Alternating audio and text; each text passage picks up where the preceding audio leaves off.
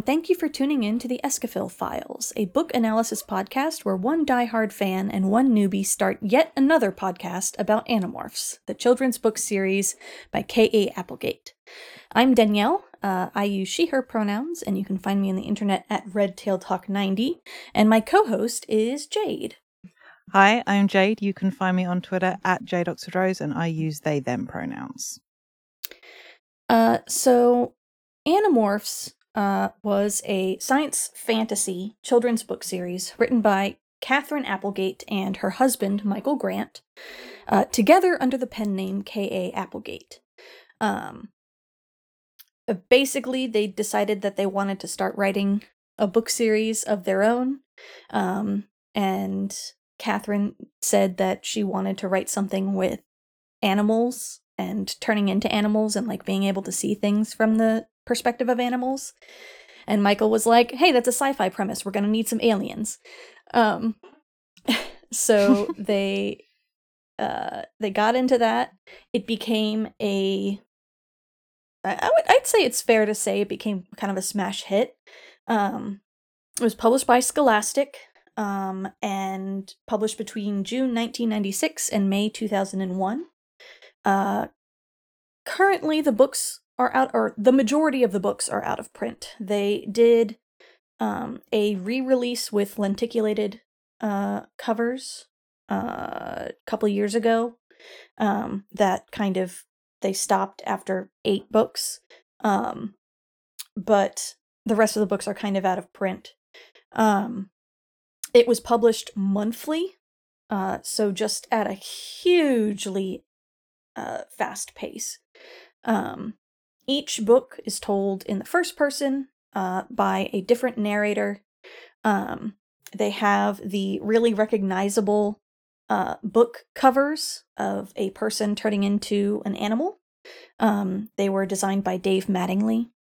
Uh, in the end, there were 54 main range books plus four uh, megamorphs, which were like super thick main range books, plus four chronicles, which kind of went into some of the history of the different um, species in the in the books. Plus two two choose your own adventure novels, but we're not going to talk about those because they suck. Um, I'm pretty sure they only did them because Goosebumps did them, and they were like, mm. "Oh, well, hmm. now we have to have a choose your own adventure novel." You don't. Stick to what you're good at. Um, this is just the first of the blistering hot takes you can expect on the Escafil files. Like, brace yourselves, folks. Yes, blisteringly hot takes. Um, core themes in the book. So so the thing about Animorphs is that the people you talk to who didn't read them or only read like one or two books, generally they're like, "Oh yeah, that's the that's the series where the kids turn into animals. Yeah, that's kind of cool." And then the people you talk to who actually read all of them are like, "Oh my god, that book those books ruined my childhood."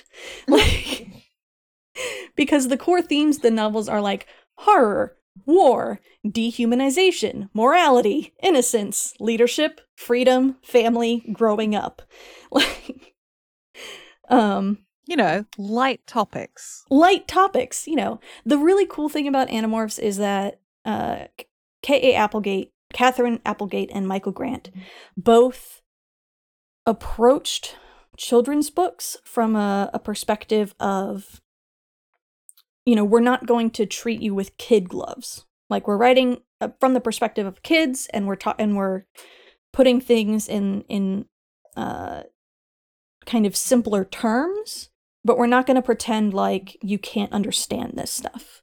Um, and that was something that like i mean i didn't notice it when i was reading it as a kid but it definitely was different from some other books some other children's books because like i could tell that um it, they they weren't talking down to me.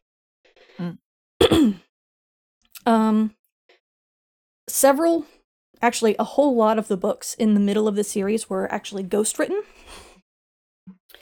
um because again uh, at any given point they were only six months from publication um because they had to publish them monthly. Um the uh, Catherine and Michael wrote 1 through 24, number 26, number 32, and then the last two books, uh, 53 and 54, along with all of the Megamorphs and Chronicles. Um, but the rest of the novels were ghostwritten, and part of part of why they did that is because they wanted to include other ghostwriters because they got their start ghostwriting. Um, but the majority of that was just they couldn't keep up with it and have any semblance of a life and sleep.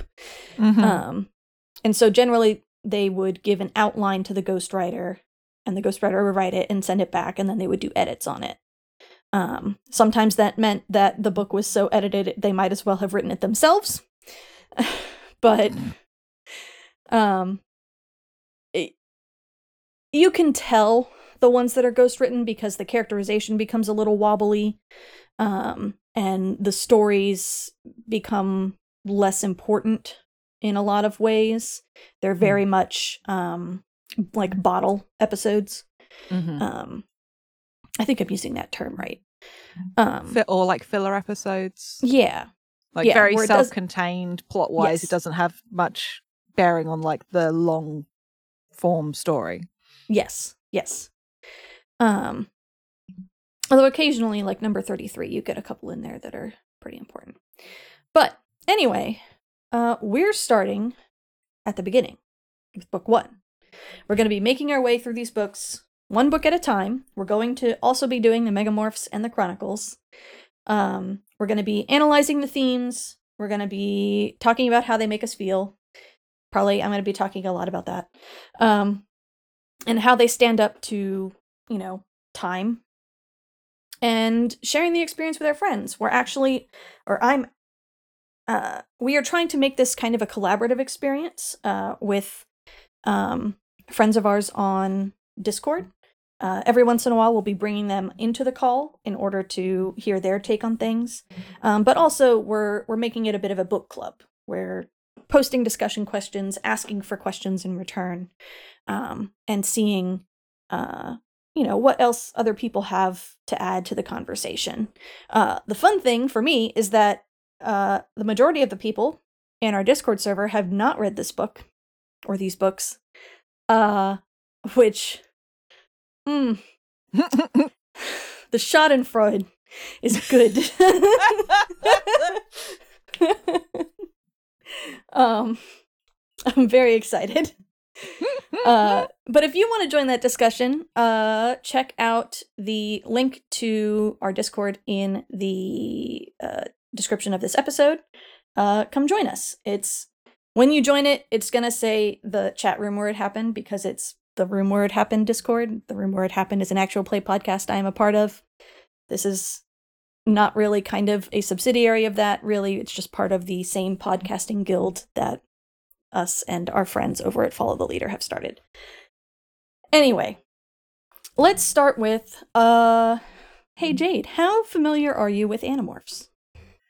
Okay, so this is one of those things. Um, before we uh, hit record, I was saying I am, for all intents and purposes, a, a newbie, but I remember reading a few of the books over scattered points. But I think, like a lot of people, what I really remember about Animorphs is seeing the covers uh, in my library, and also like the Scholastic book fairs are a thing here in the UK as well. Oh, that's awesome. So every so often we'd have them there. And I think, judging by how much I did not remember, but also felt familiar, I'm wondering if the reason why I never massively read the Animorphs books was because the right volumes were never in the library. Mm, And I could never bring myself to read them out of order yeah. because autism. Just like, no. I, I, I mustn't, which is ridiculous because I was a I was a babysitters club person and I happily read those out of order. hmm But um yeah, it was one of those things where I always thought they sounded really interesting, but I never just sat down and read them. But I don't think any of my friends were massively into Animorphs, which the fact that I know so much about the books or seem to know so much, just I clearly read them at some point. Uh, and looking at when they were released, starting in 1996, so I was 10 years old. So I was like the Mhm. right age and I have very clear memories in my head of being at my local library and seeing some of these covers and going, huh, oh, well, there's number three.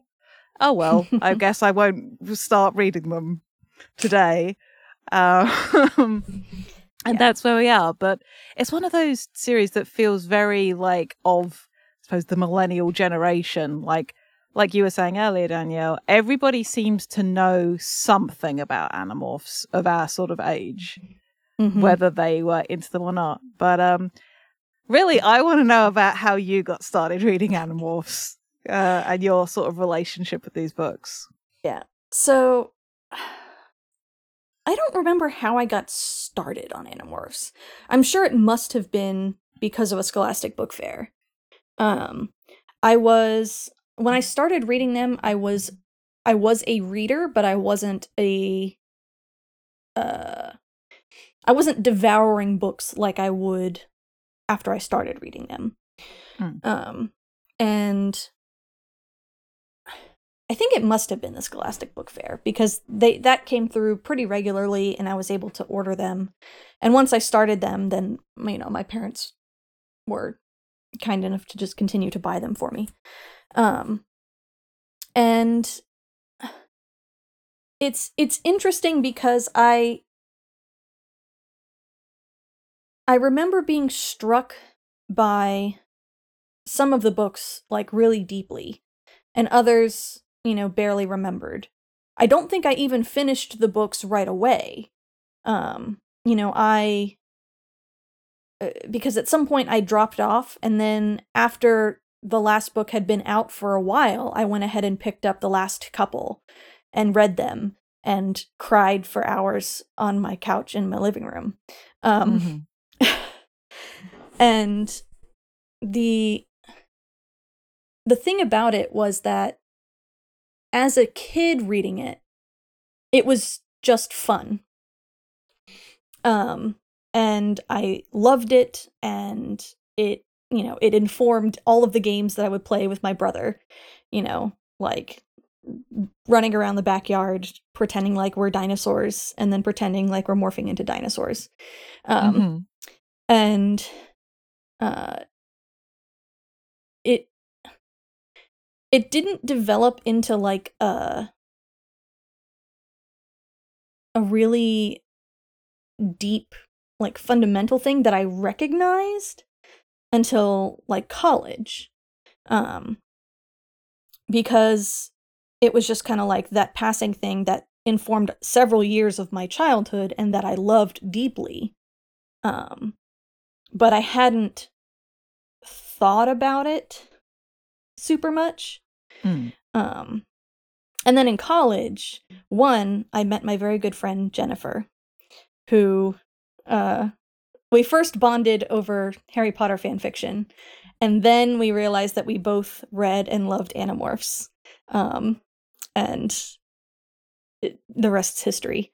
Um, uh, and along with that, I was getting into Tumblr, I was getting into, you know, watching different um YouTube series. I got it I saw um Papa Rana's uh opinionated Animorphs book guide, which I'm not going to recommend it to you, Jade, because it's full of spoilers. But mm-hmm. if you have read the Animorphs, like all of them, I highly recommend listening to those videos. Um, they start off a little rocky, but they get really, really good, and and the analysis in them is really good. Um, he actually came out with one like just in the last year or so, which was Animorphs in like the time of now and what that means. Mm. And like I was getting teary eyed through the whole thing because like it's still so relevant. Mm. Um, but as I was getting into this kind of stuff, I was starting to I was starting to realize that, you know, I actually liked kind of looking at media and if not analyzing it, you know, deep diving into it. Um and I read a few of the Animorphs again. I never went back through and read all of them all over again. Um, but I've picked them up here and there and reread them.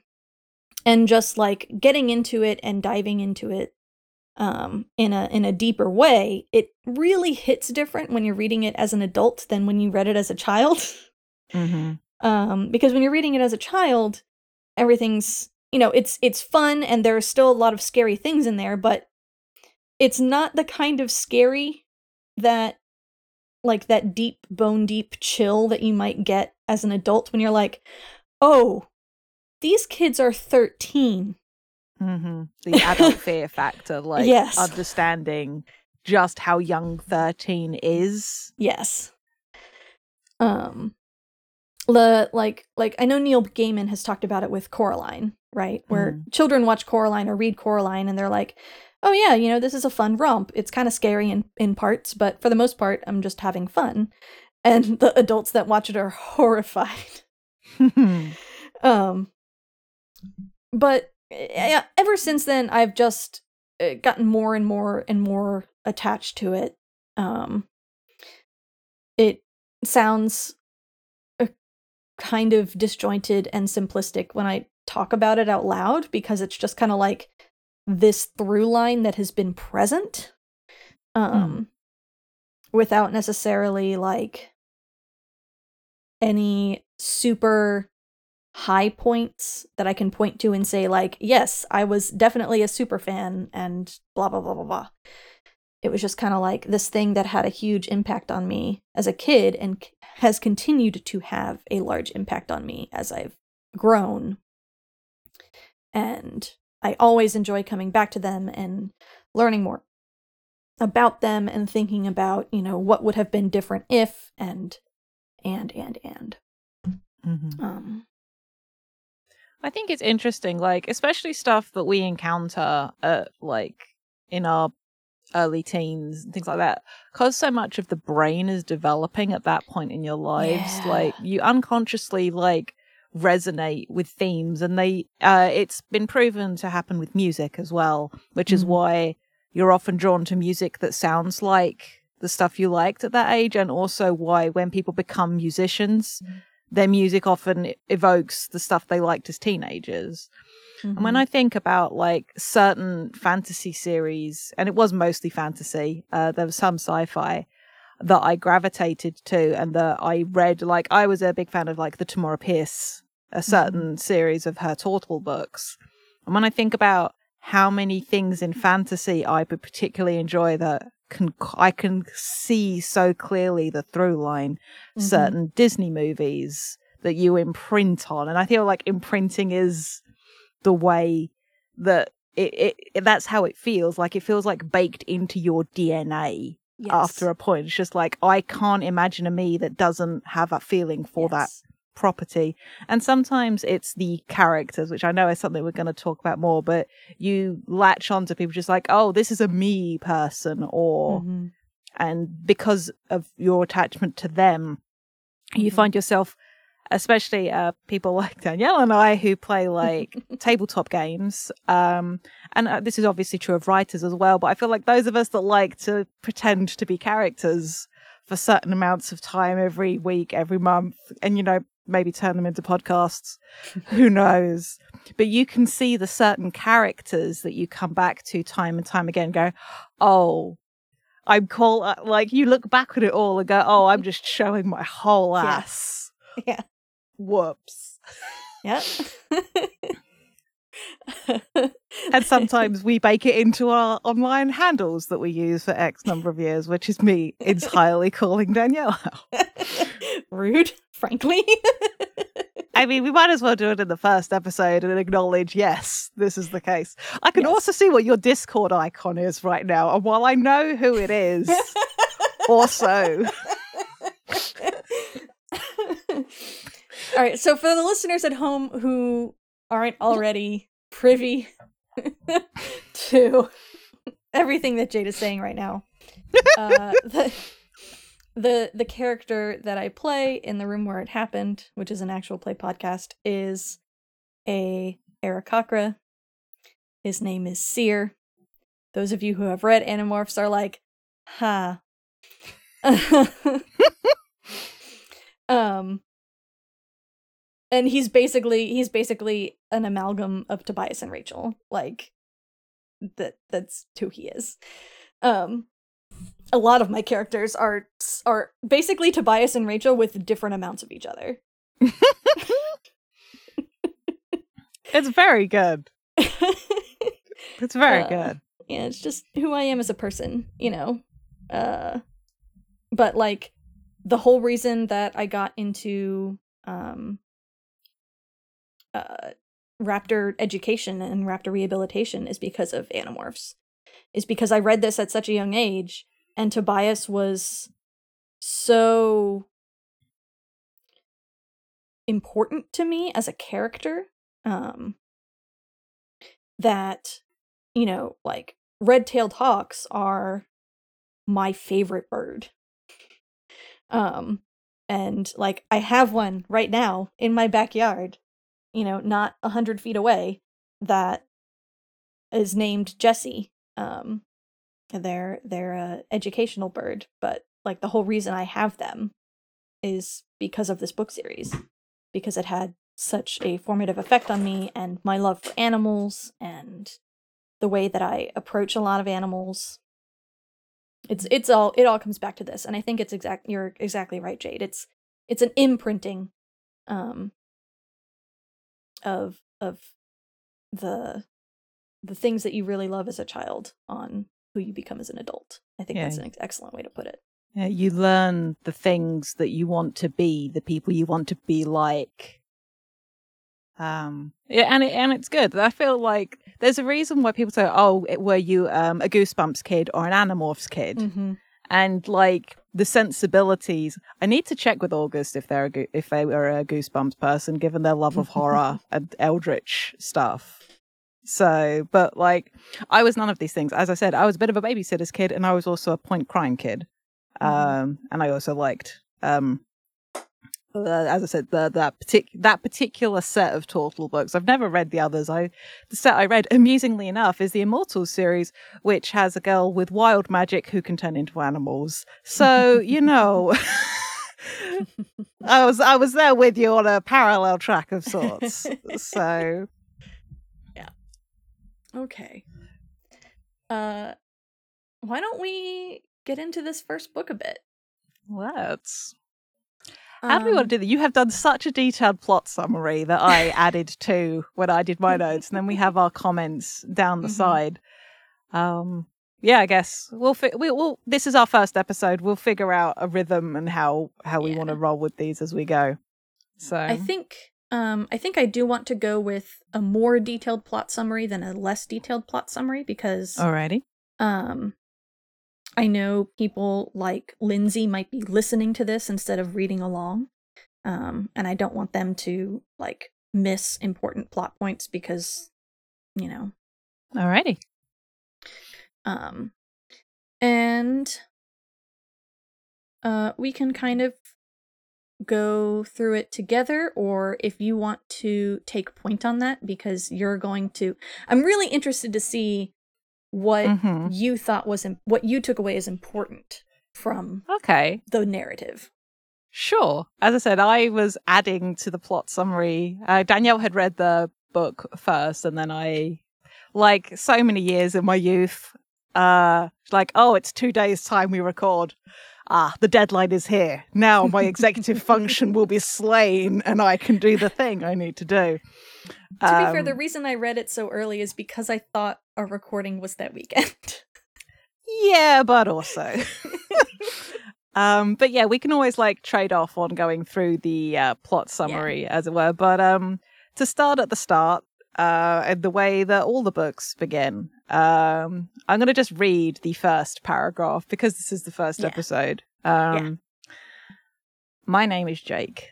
That's my first name, obviously. I can't tell you my last name. It would be too dangerous. The controllers are everywhere. Everywhere.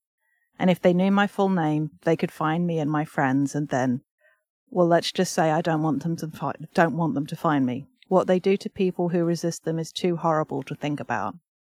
I won't even tell you where I live. You'll just have to trust me that it's a real place, a real town. It may even be your town. I'm writing this all down so that more people will learn the truth. Maybe then, somehow, the human race can survive until the Andalites return and rescue us, as they promised they would. Maybe. And that's how this delightful young adult series begins. Yep. And lo- and everybody knows these intros, I feel like, just like the first name given and no other Mhm. details. Mm-hmm. It's just just very good. Uh, although talking Yeah. like um and this is true of a lot of these scholastic book series once you've read a few of them, you're just sort of like, okay, how much is the intro spiel? Because, like I said, Babysitter's Club, okay, they're talking about the structure of the club. Duh, duh. Okay, here's the story. Here Yeah. we go. But it's such a great primer for what is going to be happening. Mm-hmm. Like that immediate being addressed by a person and like where shit is clearly bad. All right. All right. So uh, we start with uh, Jake and his best friend Marco playing video games at the arcade at the mall. Jake is bummed out because he didn't make the basketball team uh, like his big brother. This is not the first. Uh, this is the first and not the last you hear about uh, Jake's brother. Um, and it's just sort of your normal teenage shenanigans. And I know I'm going to be probably bopping about a little bit. Um, As they leave, they um, meet up with uh, Tobias, um, who's a kid from their school, and uh, Rachel and Cassie. Rachel being Jake's cousin, and Cassie being another girl from school. I think she and Rachel are best friends. Well, Yes. definitely, yeah. Uh, in the way of good, good kids books. Um, but this is something that I immediately noticed is um the way it's described the difference between Marco and Jake at how they play games Mm-hmm. And how um I can't remember the exact phrasing in the book, but how Marco's really good at taking in all the details. So he might not be as good at the game necessarily, but he understands how they work. Yeah. And I found that such an interesting detail from the jump. Um, I don't know if we're going to talk about the thing that you created and that we also do for funsies, playing characters on a podcast. all right, all right, all right. So I wrote a game. So we got it. We got into the podcast thing. Uh, my my real life friends and I we we started doing that. We met the FTL folks. It was wonderful. Uh, I was introduced to this whole indie role playing game scene that I didn't know existed, um, and realized that uh, you know I didn't have to write just Dungeons and Dragons hacks anymore. Um, and I finished writing a game that I had been trying to write for years, which is Idiot Teenagers with a Death Wish, which is, I, mean, it, it's an Animorphs role playing game. Let's call it what it is. Um, and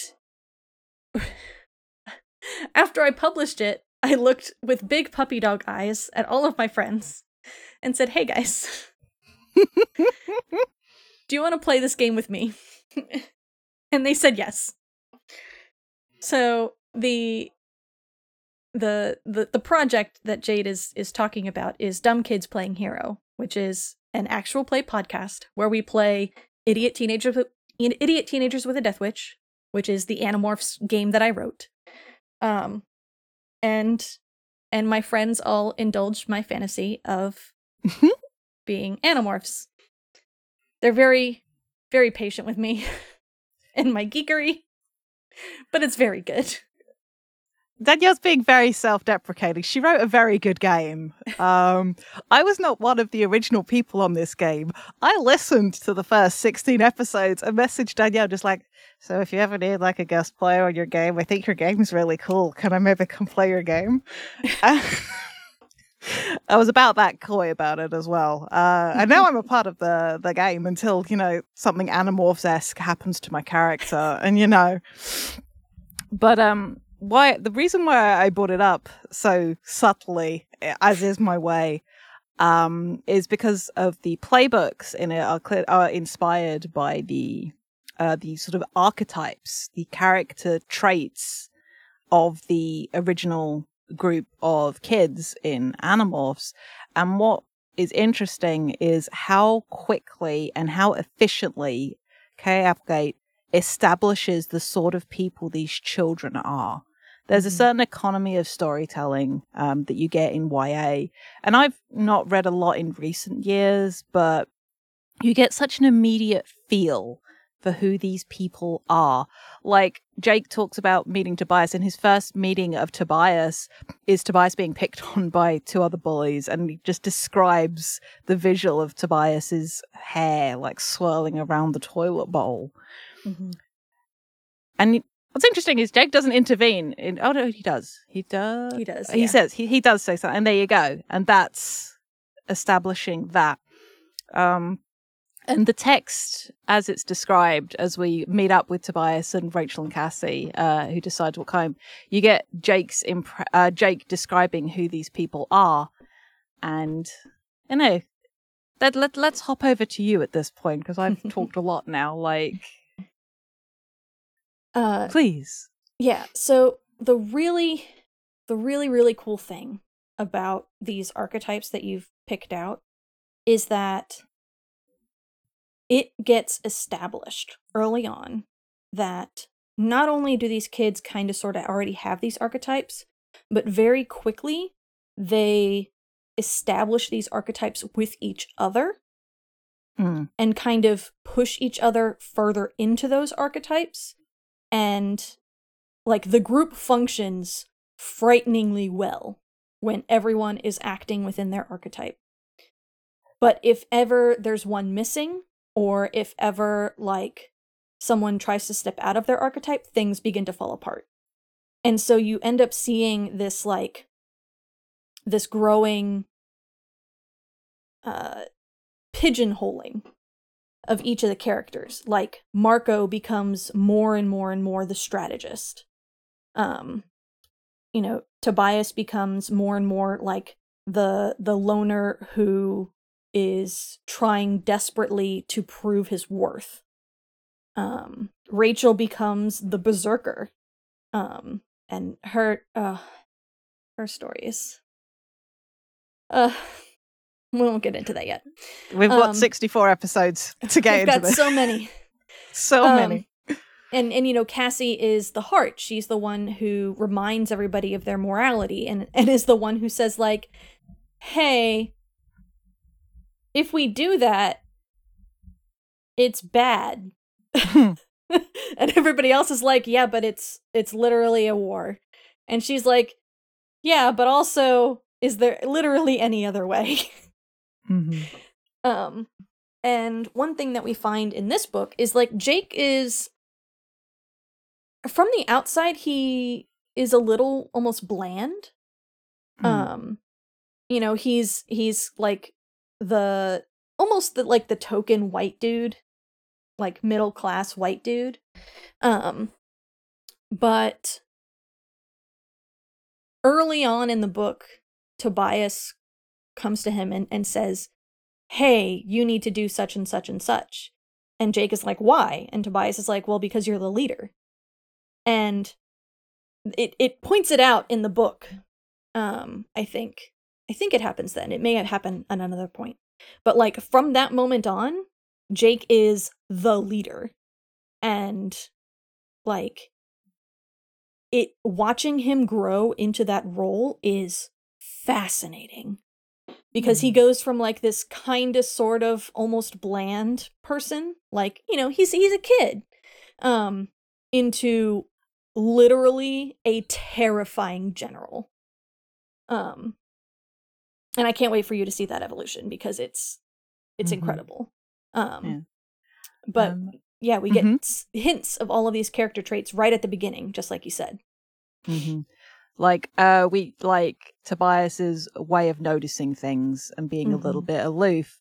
Rachel having this fierce strength. Like one of the first things Jake said, just like I would never tell Rachel that I would never say that about her. And um, when he says about Cassie and Rachel walking home with them, um, cause you're girls and all, Rachel's like, excuse. Um, and it's great. Um, one little thing while we're talking about the way the characters are introduced, um, because this is something that um, Shannon mentioned when uh, Dan- uh, Daniel uh, Mm-hmm. read the first one and kind of bounced off it a little bit. Um, as a lot of as a way uh, as is the way of a lot of young A, I think at the time, and this I do think is to the credit of Kay Applegate is it's very colorblind. Mm-hmm. Um, unfortunately, I say unfortunately, when you get the description of Cassie um, as being the opposite of Rachel, and she is the only person described with an ethnic- ethnicity Mm-hmm. in this, and while that can be a little jarring, which I believe is a comment that Daniel made, just like, Mhm. why is that? She's the opposite of the pretty girl and she's black. Yeah. Just like, good instincts, kid. We like you and your style. What I appreciate about it is one, they wanted to make it clear she is a, a, a black girl. And Mhm. also, when we think about the roles that these characters get to be, and Cassie being a young black woman who gets to be the heart of the group, Mm-hmm. she gets to be soft. And it's so often we talk about now with representation and the sort of roles, uh, particularly black women, are forced to be in. Mm-hmm. I find that maybe a little ahead of its time. And then we have Rachel, who is going to be this berserker who is like the glamorous pretty one. Mm-hmm. And I don't know too much about Mark off the top of my head, but the name would imply like Hispanic or uh, Yeah. Latin American. It's Is it's the- mentioned later that his mom is is Hispanic. So. Yeah. And he gets to be the smart strategist. Mm-hmm. And then we have our two white boys, which is okay. But also, like, Tobias is also working class. And it's quite Yeah. clearly indicated that he comes from a place like below the poverty Yeah. line. Mm-hmm. And there is this diverseness there. And it doesn't feel, in some way, you might, oh, is this box ticking? This is tokenism. But the fact that Mhm. these are the ways Kay Applegate chose to characterize these children while keeping in mind on that diversity is encouraging me as we go forward for the stuff I cannot remember and we'll be learning as we go. So Yeah. it it's great that they took some of what could have been stereotypes and just like okay let, let's do these and Mhm. let's maybe not do what you expect from the jump. Yeah. So There's there's some quote from Michael Grant, either from an AMA or from his Twitter or something, where someone asked like, "How do you write such well-rounded like women and POC?" And he's like, "Just, just write them like they're people, yo." Mhm. Um. Uh, the other thing to point out is that uh, Jake crushes so hard on Cassie. Mm-hmm. It's very cute. It's like so. It's it's very like teenager. It's yeah. It's just it's it's just very cute. It, yeah. fa- and she's not this girly girl. She's jeans and a plaid shirt, and her hair is Mhm. short and practical. Mhm. and Jake is clearly like hard eyes over her, Yeah. and it's Yeah. adorable. I also very much like, and I, I made some notes. This actually, we'll we'll get into some of the other intergroup dynamics um, as we go. So we're introduced to our cast of characters, uh, get a bit of a flavor uh, for who they are. Um, and they all decide to cut through the abandoned construction site because it's a shorter way home. Uh, there was going to be a mall, I think, or something built, or a housing estate. Uh, Mhm. that clearly the money ran out, and all the kids are told you don't go through that. And it sounds like all the kids go through that. yeah. Um, and there's this this great uh, line that Danielle pulled. Um, the kids are just they're walking their way home. Uh, and sometimes I think about that one last moment where we were all just normal kids. It's like it was a million years ago, like it was some totally different group of kids. You know what I was afraid of right then? I was afraid of admitting to Tom that I hadn't made the team. That was as scary as life got back then. You know, children, Children. babies, literal babies. Literal babies. Yeah. Um there was one little detail um I noticed. Mhm. Uh, and you'll have to tell me how accurate this is as a predilection for stuff going forward. Uh, there's this line where Jake, like a creaking rusted construction crane that I had climbed once while Marco stayed below and told me I was being an idiot. Just like Mhm. early precedent for Jake taking risks unnecessarily and Marco calling out him out on it but not stopping him? Question mark. which also made me think about our Animorphs game where our characters are like in their t- early 20s, they're college students. Well, let me tell you, the parallels with the original books, given that I think none of us had read all of them. Yeah. I think a few of us had read some. Um, and it's very funny, is my point. mm-hmm. Also, the fact that none of us picked the leader playbook is very good. so, it yeah, it's interesting how that's developing. And as I as we read more of the books, I'm looking forward to seeing how much we accidentally did OG Animorphs with our characters uh, as we go. But so the kids are making their way through this construction site, and it's Tobias who uh, who was as it was like looking up at the sky rather than where he was going, which is a thing like Jake Tobias is always like that, just not paying Mhm. attention to what other people are, but looking elsewhere. And there's a light coming towards them, um, and it's yeah, what was it? I I pulled this line. Um, I looked at Tobias and he looked back at me. We both knew what we thought it was, but we didn't want to say it. Marco and Rachel would have laughed, we figured. And then Cassie is the one who blurts out that it's a flying saucer. mm-hmm. And um, I was wondering about this obs- underscoring the roles that they play: the people that pay, that are observing, the people that are cynical, and then the person that will happily call it as they see it. Mm-hmm. So Yeah. again, economy of storytelling is very good. uh, I really like the. Des- I didn't write too much down the description of the UFO that doesn't look like a UFO. I think the thing that stuck with me is like, like looked like a minibus, which uh, made me smile. Yeah. Um, the spaceship lands, doesn't crash, if I recall correctly. I think we would have said if it crashed. lands. Um, and they're all just like there watching, kind of raptured. And Marco keeps going, they should get somebody. None of them do. And what I like is that the book underscores that um, Jake knew that this was an important, amazing thing. Mhm. Um, he, I knew I- he had, I knew I had to stay and see it all. Uh, to which I commented, Jake staying despite his fear, knowing it was important. Kid, you're gonna break my heart, aren't you? You have no idea. Yeah, isn't that comforting thing for your co-host to say to you on episode one? it's great.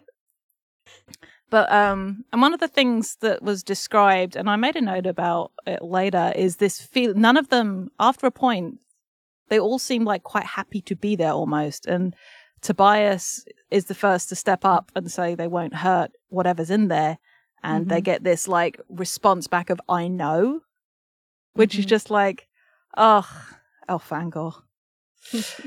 but um and this becomes really interesting to me and which is one of the things i really like about animorphs already as one of my big things as a person is um the descriptions of jake's empathy is fully on display and he talks about feeling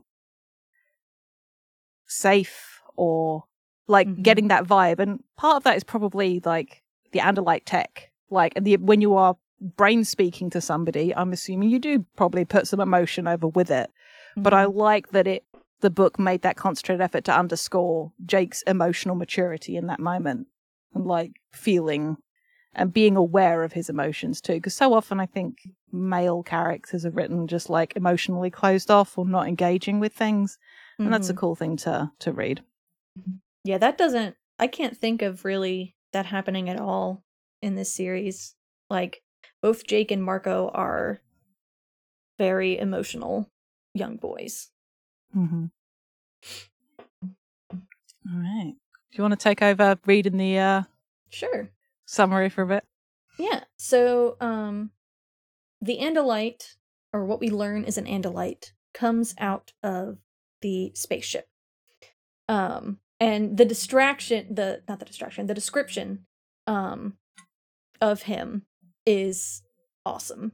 Uh, because, so fun fact. Initially, uh, the Andalites were supposed to be like little gray men like kind of the the stereotypical alien type thing. Um, but someone at I think it was Scholastic told uh Catherine and Michael that like, uh, it's too boring. Uh, so instead, KA made the Andalites this. My first reaction was that someone had cloned a person and a deer together. The creature had a head and shoulders and arms that were more or less where they should have been, though the skin was a pale shade of blue. Below that, he had fur, a mix of blue and tan, covering a four legged body that really did look like it belonged to a deer or maybe a small horse. He ducked his head out the doorway, and I could see that even the fairly normal looking parts of him weren't all that normal. For start, he had no mouth, just three vertical slits, and then there were his eyes. Two of them were where they should have been, although they were a glittery green color that was kind of shocking. But the real shock was the other eyes. He had what seemed like horns, only on the top of each horn was an eye. The horns could move, twisting to point the eyes front and back or up and down. I thought the eyes were bad until I saw the tail. It was a scorpion's tail, thick and powerful looking. On the end was a wickedly curved, very sharp looking horn or stinger. Uh, it's actually a blade. Um, so we get this introduction to Andalites. They're basically blue furred centaurs with a long whip like tail that has a blade on the end of it and stalk eyes um, and no mouth. Um, the the really interesting thing I think about this is that you know we learn we learn a pretty significant amount about the Andalites culture, um, especially when we read like the Andalite Chronicles, um, mm. and there are things that are deep in their culture, like because they have these stalk eyes and because they have the the scythe like tail. Um, and like it makes me wonder what KA would have made their culture like if mm. they hadn't got this pushback. Um, and they had gone with just boring gray little men.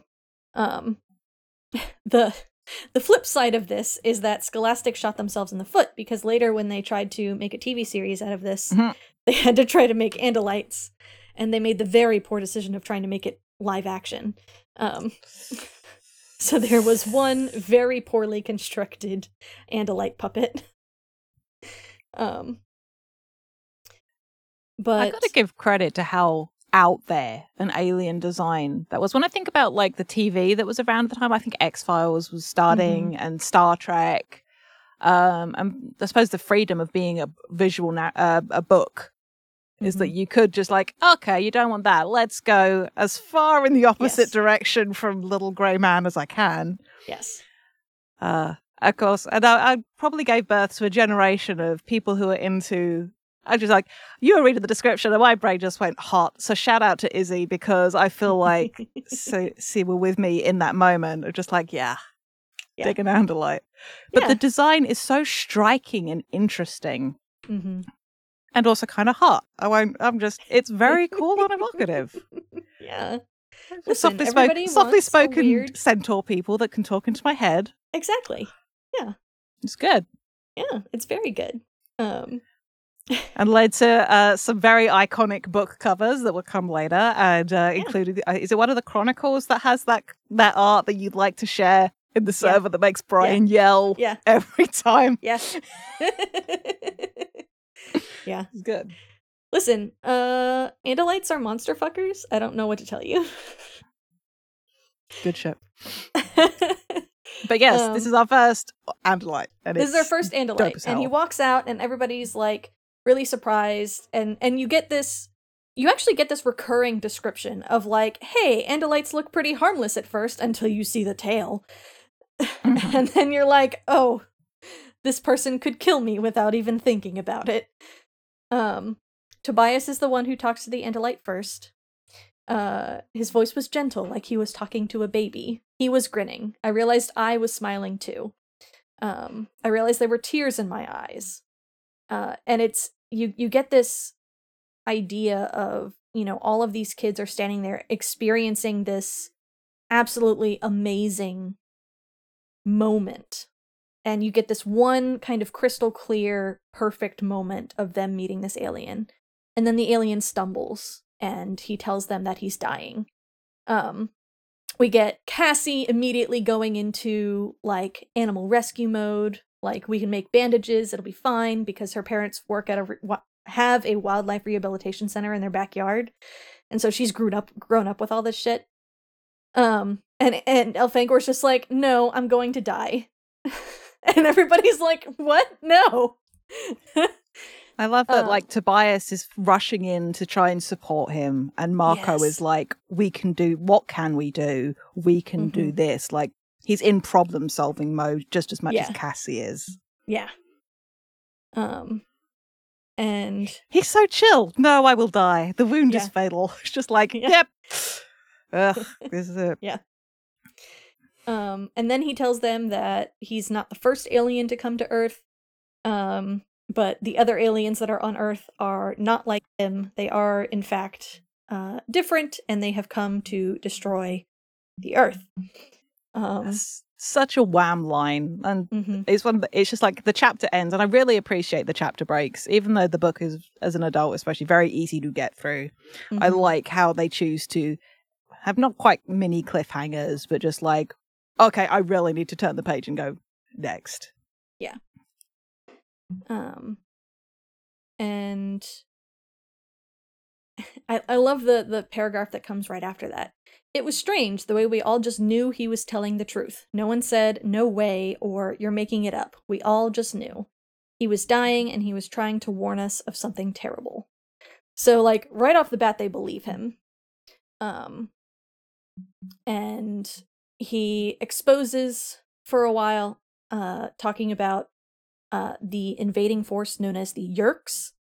Um, the Yeerks are parasites. They invade the brains of their uh, hosts um, and completely take them over. Um, we also get the first instance of Elfangor just like instead of transmitting words, transmitting pictures.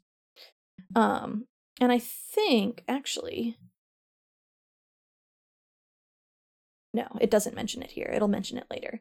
Um, so one of the things that Mhm. uh, that um, we learn about Andalite thought speak um, is that here it it sounds like Elfangor is talking very specifically in words, but later when we when we meet other Andalites, they talk more in like concepts and images that they transmit, as opposed to necessarily perfect words, and your brain just kind of translates it into words, um, which I always thought was really cool. And that's something Mhm. that I really pulled from when I made Elfangor in Dumb Kids. Um, but yeah, Elfangor tells them all about the Yeerks. He tells them that the Andalite fleet came to investigate what they thought was a relatively small invasion force, but when they came out of Z space, um, which is just the it, it, it's the in, it's hyperspace isn't it it's hyperspace. Yeah. When they came out of Z space, um, they were surprised uh, by a very powerful ship called the Blade Ship that the Yeerks had built and hidden. Uh, so the Andalites were ambushed. Their dome ship was destroyed, um, and the only known survivor of that of the dome ship being destroyed is Elfangor. So he came down to Earth, um, and basically he tells the kids like you have to like I've sent a message back home. And so the Andalites will will send help for you for your world, but it will take them a long time to get here. Um and so you kids have to tell your people like what the fuck is going on so that they you know you can fight back. And Marco is the first one who's like no one's to believe us. What are you talking about?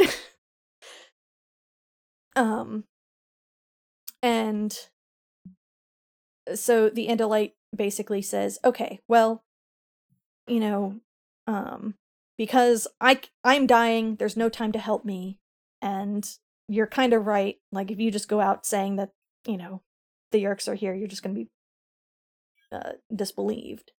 I'm going to give you a power. So he sends Jake into, or actually, he says someone to go, he asks someone to go inside the ship. And Jake, everybody, somehow we all seem to agree it would be me. Actually, I didn't agree, but everyone else did. i we love kinda- that Yeah, So we kind of get this first instance of uh, Jake being told that he's the leader.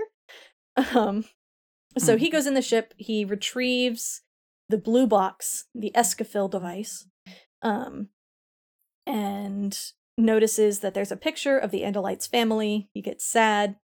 Um, and he brings the box to the Andalite, and the Andalite gives these five kids the power to morph. Um, it is a technology that the Yeerks invented where after you touch a creature, you acquire its DNA pattern, and you can then become that creature.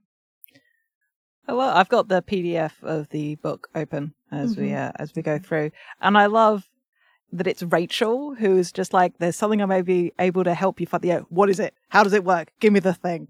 Yeah. Um, yeah, that that vibe of Rachel being ready to throw the fuck down again, being established so early on. Yep. is uh is very good. Mm-hmm. I also find it interesting through this ongoing bit that uh, Tobias is so like locked in on Elfangor. Everyone else is like exchanging looks and everything, but like Tobias after like, yeah, no, you should do it, and Cassie being like, you're not scared, and Jake being like, I was scared, but I wasn't going to tell her I was scared. Obvi.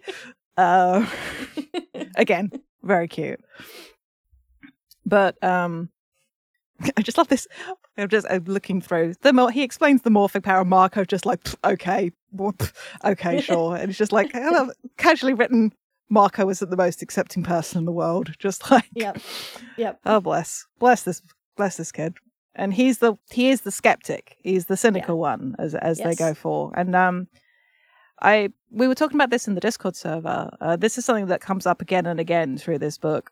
Marco strikes me as being like the most savvy and like the least emotionally intelligent in equal measure, in in Mhm. the best way. It. I can understand how it's very frustrating, but also I think it makes him super compelling as a character, even from the jump. Mm-hmm. So Yeah. Uh, and then the Yeerks are here. Um, Uh-huh. um the the Yeerks uh begin to land. Uh Elfangor gives the kids the morphing power. Um and then he basically tells them to run. Oh, and by the way, never stay in a morph for more than 2 hours because you'll be trapped forever. um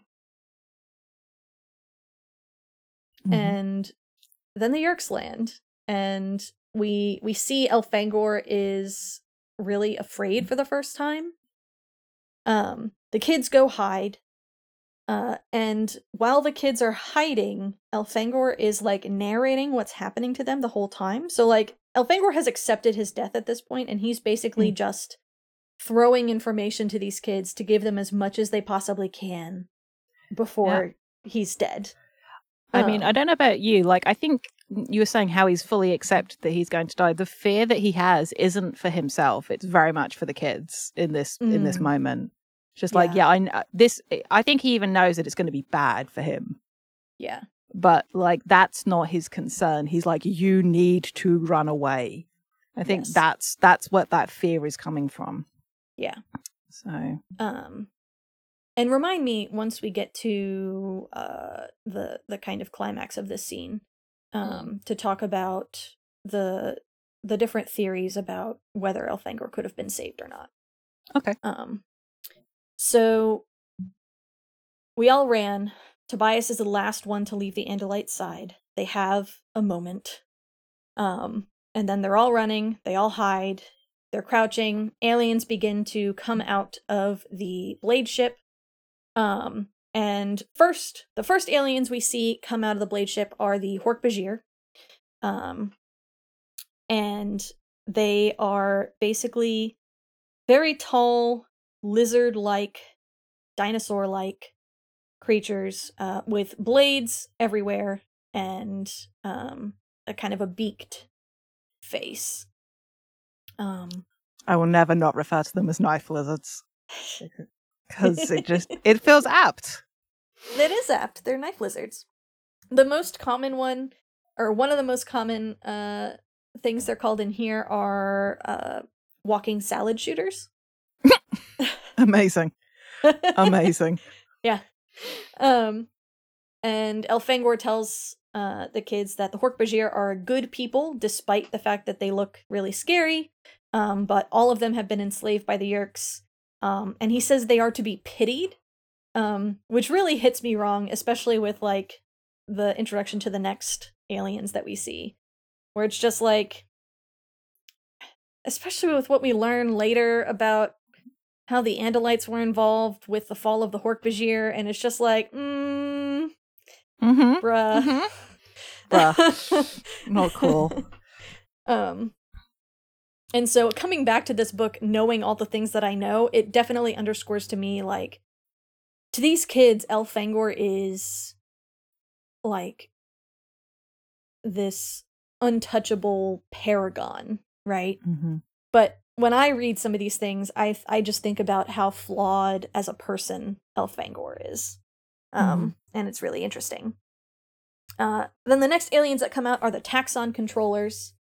Um they are giant centipede like creatures uh twice as long as a grown man um and very very large around. They have many many many legs. They have their the front of their body is just like a mouth surrounded by uh like red jello like eyes um and Elfangor says that the taxxons are evil. He just says the taxxons are evil, full stop. Not the fact that they're controlled are evil. Yeah, just no- they are yeah. evil. And Marco's just like, yeah, I think I would have guessed that. Um, Yeah. Will asked us to talk about that, didn't? didn't Yeah. Will Didn't? Will Will did. Um A is correct. Uh this is a super racist line coming from Elfangor. Um we get a little bit into the taxxons later, but even so, throughout the entire series, they're really treated like this terrifying, terrible species.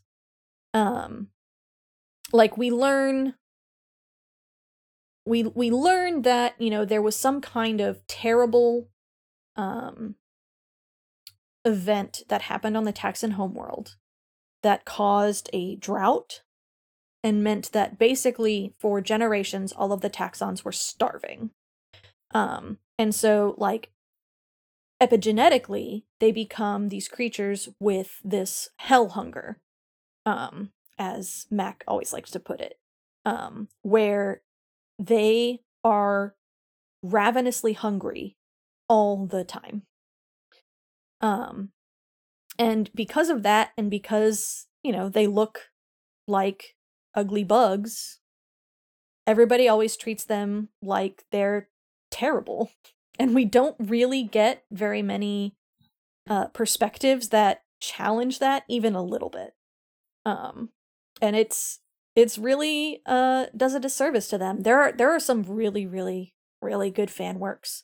Um I'm thinking in particular of uh someone who wrote a lot of a Taxxon Chronicles.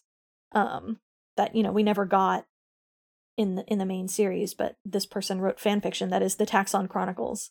Um and it is it's so good and it gives them such a depth that they are never really given the chance to have. Mm. Um, but yeah, it's it's unfortunate. Um, in particular, here Elfangor has personal history with the taxxons. I can say, and that definitely colors his, you know, plain, no bones about it language about them being evil. You know, not saying, "Hey, they're these ravenous creatures that will eat anything." He he just says, "Yeah, they're they're evil." That's it.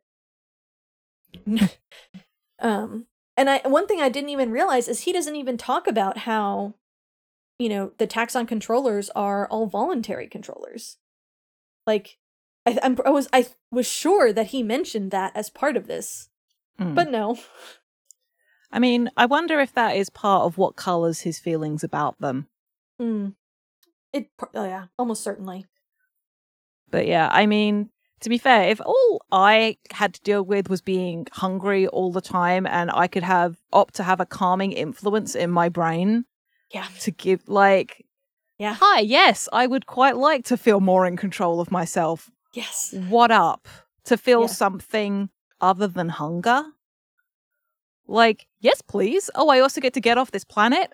Yes, please. yep um it's it's a very like as we learn more about Elfangor and like the Andalites as a people and Elfangor's the role within Andalite society as well. It's just like he's a hella privileged person. hmm I think it's real easy to go, I hate these creatures.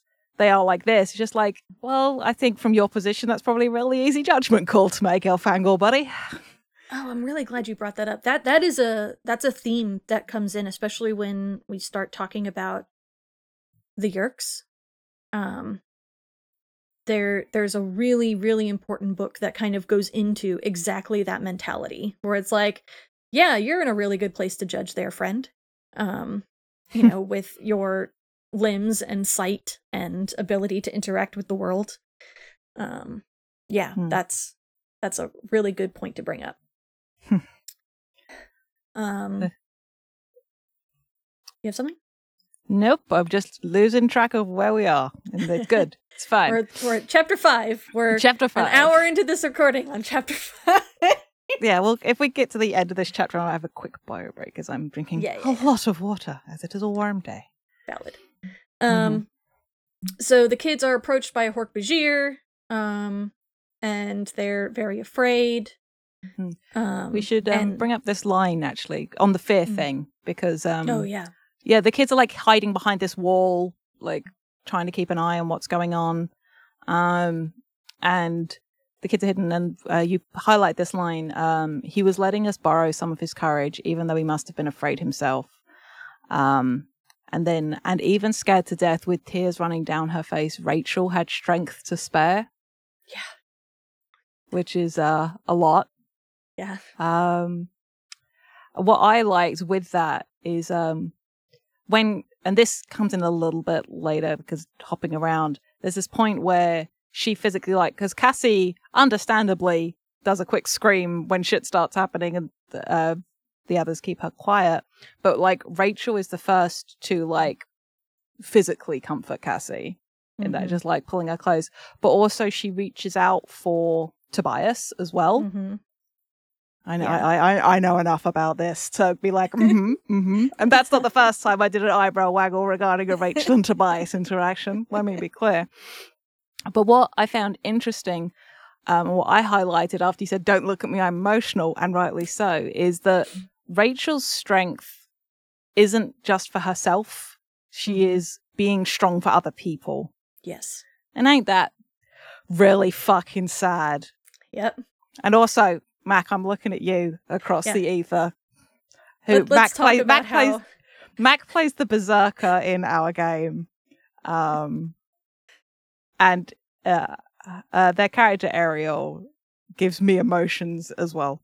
Yep. Um, Yep. Ah, just a lot of a lot of emotions. Yep. Just a lot of emotions. Uh, but Elfangor gives the kids courage, like literally, like It's that projected empathy courage. thing, isn't it? Like, Mm-hmm. oh, Thought Speak is the best. I fucking love Thought So Speak. good. Um, and then Visser three appears. I like how in Um, your notes you put Visser 3 is here, Visser 3 is always here. It becomes it becomes a bit of a joke because like he's present for all of the books, Yeah. and it's just like, oh, it's the climax of the book. Visser three is here. Of course, Visser three is here. Yeah. what is he going to turn into this time? Um, that's also a callback to uh, Paparena because that that's Mhm. one of the things that he does in his his opinionated Animorphs book guide. Uh-huh. Um, but one thing that we like a, a really important thing here about the Visser, um, if the Visser looked like any normal Andalite, he felt different. It was like he was wearing a mask, only you just knew that under the fake sweetness of the mask there was something twisted and foul. And um, it's mentioned a lot that like you can tell when Visser 3 is present because you suddenly just start to feel dread. Um and it is never explicitly said, but it is widely considered true that the vis just like the Andalite broadcasts courage to the kids, the Visser Mm. broadcasts fear. mm-hmm. Um That tracks. Yeah. Elfangor tells us that Visser 3 is the only Andalite controller. Um, and he's mean as hell. He starts gloating um, that he that Elfangor's here, that he captured Elfangor. Um, and yeah, they they they snipe back and forth at each other for a little while. Then uh Elfangor attacks the Visser and manages to get a strike in. Um but then the Hork-Bajir controllers come in and just like uh immobilize him. They destroy his ship. Um and then the Visser 3, the Visser 3, the Visser begins to morph. Um It is a very upsetting sounding creature. Mm-hmm.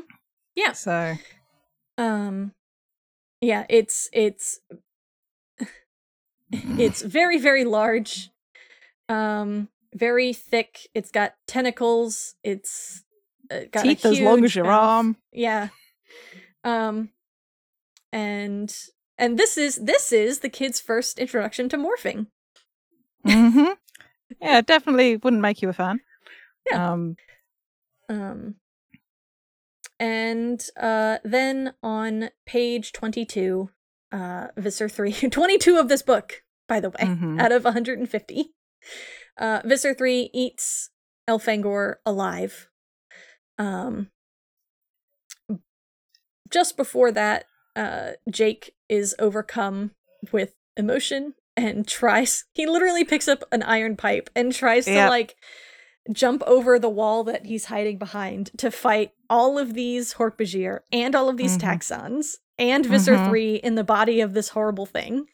hmm Like my son. Yeah, I, I, I, I put this boy. So, you know.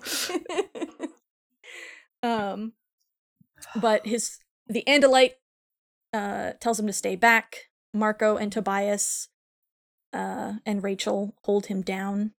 Um Cassie comforts us comforts him. She tells him he doesn't want you to die for him. Don't you realize he's dying for us? Um and then Elfangor dies. Uh he's eaten alive. And the quote we get here at the very end, he cried out. His cry of despair was in our heads. His cry will always be in our heads. Yeah. You know, You know, for kids, for kids. These kids are Ah. 13. 13 year old children. Yep.